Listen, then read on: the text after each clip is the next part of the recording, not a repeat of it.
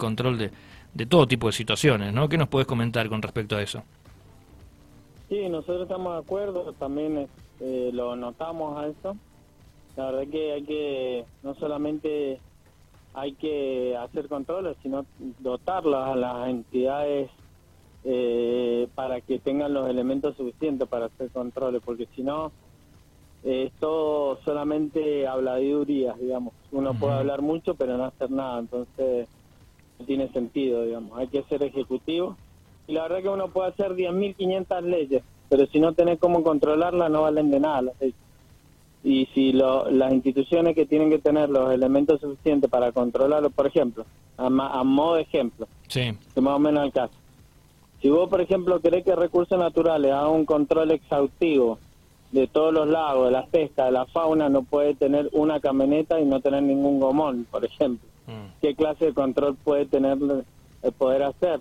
Donde en San Rafael existen siete lagos. Sin embargo, eso no es lo mismo cuando uno va al norte. Mm.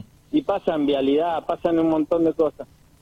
Y también eh, los controles tienen que ser porque hay que mejorar la calidad de los servicios, porque hay que tener una competencia legal y leal, porque es la manera, la única manera que tenemos de crecer ordenadamente, porque si no, el crecimiento de San Rafael siempre es ordenado, tiene una planificación, tiene un marco de donde nosotros queremos ir.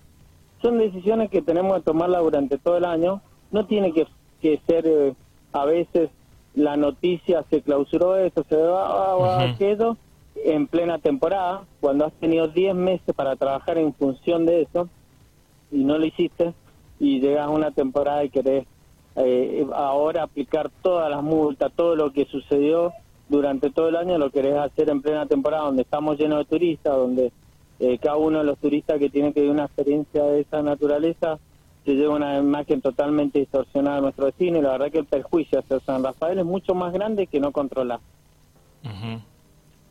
Sí, claro, eh, o sea, es totalmente entendible. Si vos sabés, o sea, no, no es algo nuevo que llega noviembre, diciembre y empieza la temporada en San Rafael. O sea, no, no, no sería tan complicado hacer los controles, no sé, primero de diciembre, primeros 10 días de diciembre. Obviamente, no llegar a, enero y decir, bueno, ahora sí, ahora vamos a salir a hacer los controles. Cuando vos tenés diciembre, hay empresas que trabajan durante todo el año. Digamos, a ver, por ejemplo, eh, si hablamos de las playas de arena del Valle Grande de septiembre va la gente a las playas de arena en Bategrán. No es que empieza en enero y en febrero nada más que van, pero así como en toda la provincia. Entonces hay, hay decisiones que uno debe tomar en los, en los debidos momentos, pero sobre todo para garantizar la situación, porque ahí podría nombrar muchísimas irregularidades y situaciones, pero nosotros, que somos el sector privado, trabajamos en función de poder mejorar de poder eh, legalizar absolutamente todo, pero eso tiene que ir acompañado con el Estado. Esto es una cuestión en conjunto de la parte privada, de la parte del Estado también, porque si no, eh, es como que queda en la nada todo. Y eso yo lo he visto mucho, yo yo tengo 30 años, mi empresa cumple 30 años y yo veo que se, se hacen normas y se dan plazos, y se dan plazos, se dan plazos y por ahí hay empresas que hacen cinco años que no cumplen una norma o esto o aquello. Y no hay manera de controlarlo. Y trabajan en pleno verano, en septiembre, octubre. la verdad que la función tiene que ser en conjunto todo. Pero si vos no dotás a las instituciones que tienen que hacer los controles, los elementos que tienen que tener para hacer esos controles, difícilmente podás controlar algo, digamos. Claro, o sea, básicamente no existe el control, o sea, no pasa nada. Por eso quizás también se, las, empresas pasan cinco años, seis años y dicen, bueno, pues al final no pasa nada. No, no pasa nada, exactamente. Entonces, yo le he propuesto a toda la autoridad con la que he tenido eh, posibilidad de hablar en estos dos días, le he dicho, bueno, terminemos la temporada y ordenemos una vez por todas todo, a nivel provincial, a nivel municipal, ordenemos todo una vez por todo y marquemos el camino para donde quiere ir San Rafael, porque si no, eh, siempre estamos ahí en la nebulosa. Entonces, y no es el momento, el momento no es cuando está el turista acá, el momento es cuando tenés desde marzo hasta julio, tenés hasta diciembre, donde podés ir dando los plazos pertinentes, porque también es cierto que cuando uno tiene que pedir una autorización o algo de algún tipo de institución de nivel provincial, siempre tiene que recaer en Mendoza. Eso implica un tiempo burocrático que el de Mendoza, que está en el norte, no lo tiene porque está tres, a tres cuadras de, la oficina que le tienen que dar la, el papel. Entonces para el sanlafarino es mucho más difícil obtener las cosas que para uno del norte. Claro. Claro, pero en realidad estamos hablando de algo que eh, no sé, me parece, ¿no? Eh, es por propia elección de no querer hacerlo, porque, o sea, es mi opinión, ¿no? ¿no? sé si lo compartís, porque estamos hablando, vos lo dijiste al comienzo, por eso te preguntaba, ¿no? ¿Cómo está la temporada? Y sí, han elegido a San Rafael los turistas como uno de los mejores o uno de los destinos preferidos a nivel nacional. Bueno, entonces no es algo que eh, es fortuito, es algo que, que debería hacerse, ¿no? Si vos sabés que es uno de los destinos turísticos más importantes del país, hay que potenciarlo en todo sentido y los controles son esenciales, ¿no?, de parte del Estado.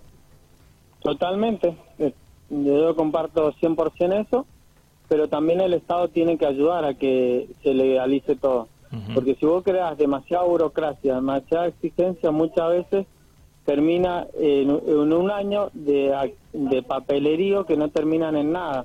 Por ejemplo, yo te digo, eh, eh, ¿cuánta, ¿cuántas embarcaciones tiene acá recursos naturales para controlar siete lagos? ¿Y cuántas tiene Mendoza para controlar dos lagos? Digamos? Entonces, entonces ahí, ahí esto se tiene que terminar una vez por todas, porque si no es recurrente todos los años el mismo tema. Y pero cuando hay que venir a controlar, por ejemplo, yo te digo un caso.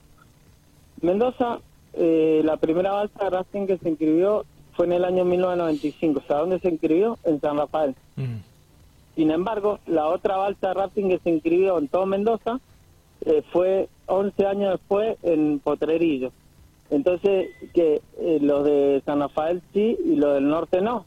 Digamos, eh, por ahí quedará como, como el estado separatista de San Rafael, pero la realidad es que muestra que los, los empresarios sanafalinos sufrimos mucho más la consecuencia que los del norte. Te puedo hablar del avión, te puedo hablar de las rutas, se puede hablar de la promoción, podría ser un monólogo extensivo de esto. Y la verdad que no es el objetivo, el objetivo es hacer una crítica constructiva para llegar a un buen puerto y poder lograr cosas positivas para nuestro destino que va creciendo y queremos que crezca de una manera segura.